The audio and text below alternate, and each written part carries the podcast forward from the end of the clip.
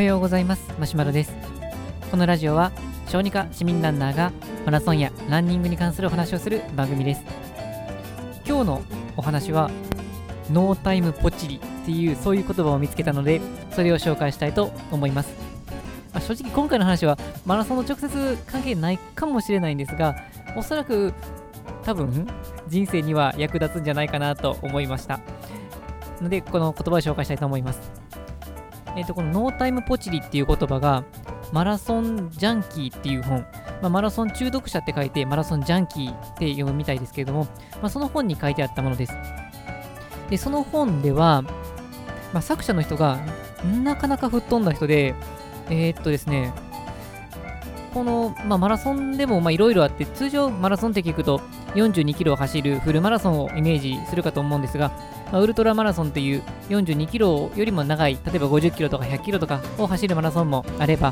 まあ、にじゅうよじかん走り続けるっていうなかなか M 系抜群のものもあれば、なんかよんだい砂漠マラソンっていう、なんかゴビ砂漠とかアタカマ砂漠とか、まあ、そんなところをにひゃくごじゅっキロぐらい走るっていう、なんかこう意味がわからない、もうあの出てる人に申し訳ないんですけど、ちょっとバカなんじゃないかなっていうふうに正直思うぐらい、そんな激しいようなレースもあるみたいです。まあ、で普通の人というか、あの一般的な人っていうのはあのフルマラソン走るっていうだけでも結構こうハードル高いなって思うと思うんですが、まあ、にひゃくごじゅっキロ走るって言ったらもう意味がわからないですし、さらにこの砂漠を走るっていう、なんかもう死にに行くようなそんなレースは、まあ、出ようとすら思わないのかなと思うんですけども、そのマラソンジャンキーの作者の人っていうのが、まあ、なんかこうどういう思考回路かわからないんですが、まあ、そういうこうマラソンがありますっていうのを聞いてへーって考えている中で、まあ、その、えーと、話に上がったマラソンっていうのが、まあ、日本の人が、まあ、出てないそういう大会だったそうで、これって出場すれば日本代表じゃないかっていうそういう発想になったみたいですね。で日本代表で、まあ、確かに、まあ、すごいと思うんですよ。あのまあ、オリンピックとかの日本代表というのは、まあ、そうそう慣れるものではないので、やはり日本代表というだけで、まあ、それだけこの、まあ、尊敬の眼差しを得られるというか、まあ、そのあたりというのは確かに憧れるところではあるんですけれども、まあ、その話を考えてで、まあ、考えたよりもおそらく時間的には多分秒単位だと思うんですけど、じゃあ出ようと思ってこうポチッとこう参加するっていうっていう、こう考えたの考えたのがよくわからないぐらいのレベルの、本当に直感に近いようなレベルで、まあ、それで申し込むっていう、まあ、そういうことを、まあ、していたというものです。まあ、で独身の方ではなくて、まあ、家族がある方だったので、まあ、その申し込みをしてから、まあ、家族になんて言い訳しようてんてんてんっていう、まあ、そんな感じの方です。まあ、それはあのまず会場がもう国外かなり遠いところですので、まあ、おそらく行くだけでもいちにちふつかかかると思いますし、まあ、にひゃくごじゅっキロ走るとなったらそれだけの日数とといりますので、まあ、なかなか家族にどんな言い訳したんだろうなっていうふうに、まあ、ちょっとこう、まあ、考えちゃったりもしますけれども、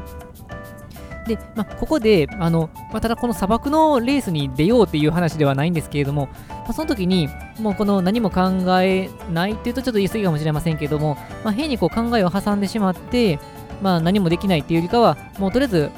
参加表明をしてから、まあ、それから考えようっていうのは、まあ、これはこう、まあ、賛成な部分も結構大きいです。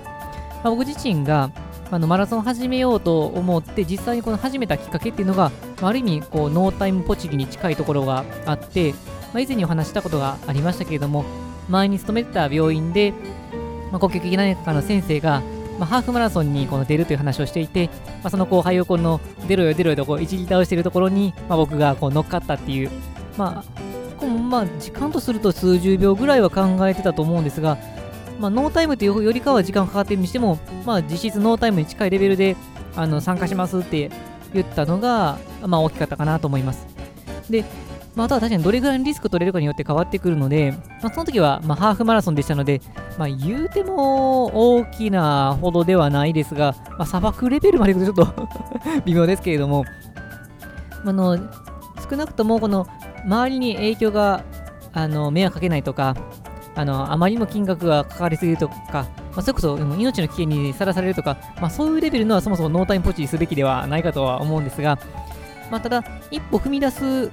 えー、それがなかなかできないっていうだけで、まあ別に頑張ったらできそうなところ、単にこの、まあ、めんどくさいからとかちょっと大変そうだからなとか乗り越えられるようなそういう壁であれば、もうノータイムポチリをして前に進んでしまった方が、まあ、結果的に失敗に終わったとしてもそれは一歩を踏み出したという大きな成果がありますので、それは十分価値があることかなというふうに思います。まあ、ノータイムポチリの、えーっとまあ、今のはややハードルが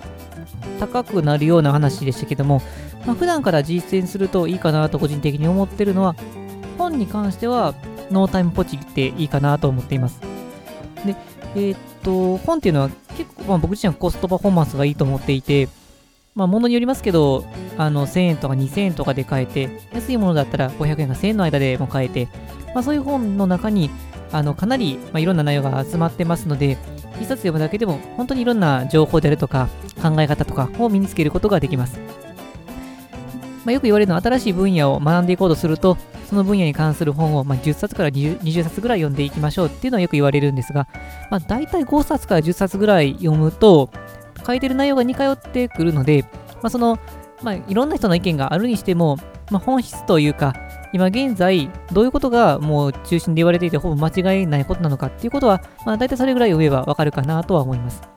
で、まあ、本を買おうかどうか、まあ、悩むこともあるかと思うんですけども、まあ、悩む時間でさえも読めてしまうっていうこともありまして、まあそのまあ、買おうかなっていうのは、例えばまあじゅっぷんじゅうごふん悩んだとすると、まあ、それだけで数ページ読めますので、まあ、人生のコストからするとその悩む時間をわざわざ作るぐらいだったら、もう買ってしまって読んでしまう方がいいのかなというふうには思います。まあ、だからよく言わ、まあ、びっくりされるのがですね、本をこれいいよって知り合いに紹介されたら、あのー、Kindle 版があったらじゅうびょうぐらいで買ってますね。あの後輩に、まあ、タイトル忘れちゃったんですけど、あの死後の世界を見たことがあるっていう、そういう脳外科医の先生の本があるらしくて、まあ、それをへーって聞いて、その目の前にポシーって押したら、ネタですかとかって言われたことがあったんですけど、まあ、ネタでもなく普通に買いました。あのでも、まあ、ただその分僕の中で面白くなかったんですけど、まあ、それはそれでいいんですが、まあ、そういう風にしていくと、あの、まあ、悩む時間よりもこう進んでいくっていうことができますし、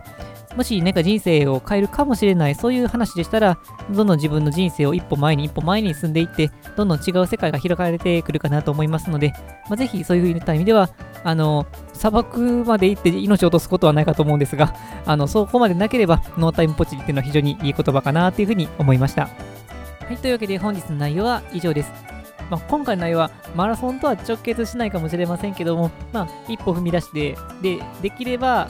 ハーフマラソンとかフルマラソンとか、まあ、そういう一歩を踏み出してくれる、背中を後押ししてくれる、そんな言葉になってくれたら嬉しいかなというふうには思います。